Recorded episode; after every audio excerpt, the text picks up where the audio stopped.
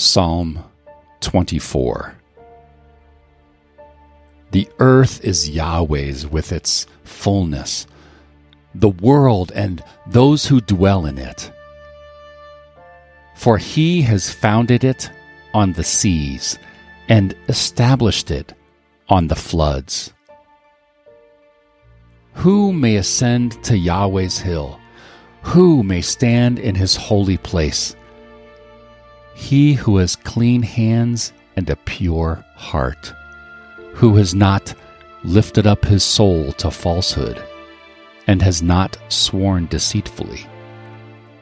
He shall receive a blessing from Yahweh, righteousness from the God of his salvation. This is the generation of those who seek him, who seek your face, even Jacob. Lift up your heads, you gates. Be lifted up, you everlasting doors, and the King of glory will come in.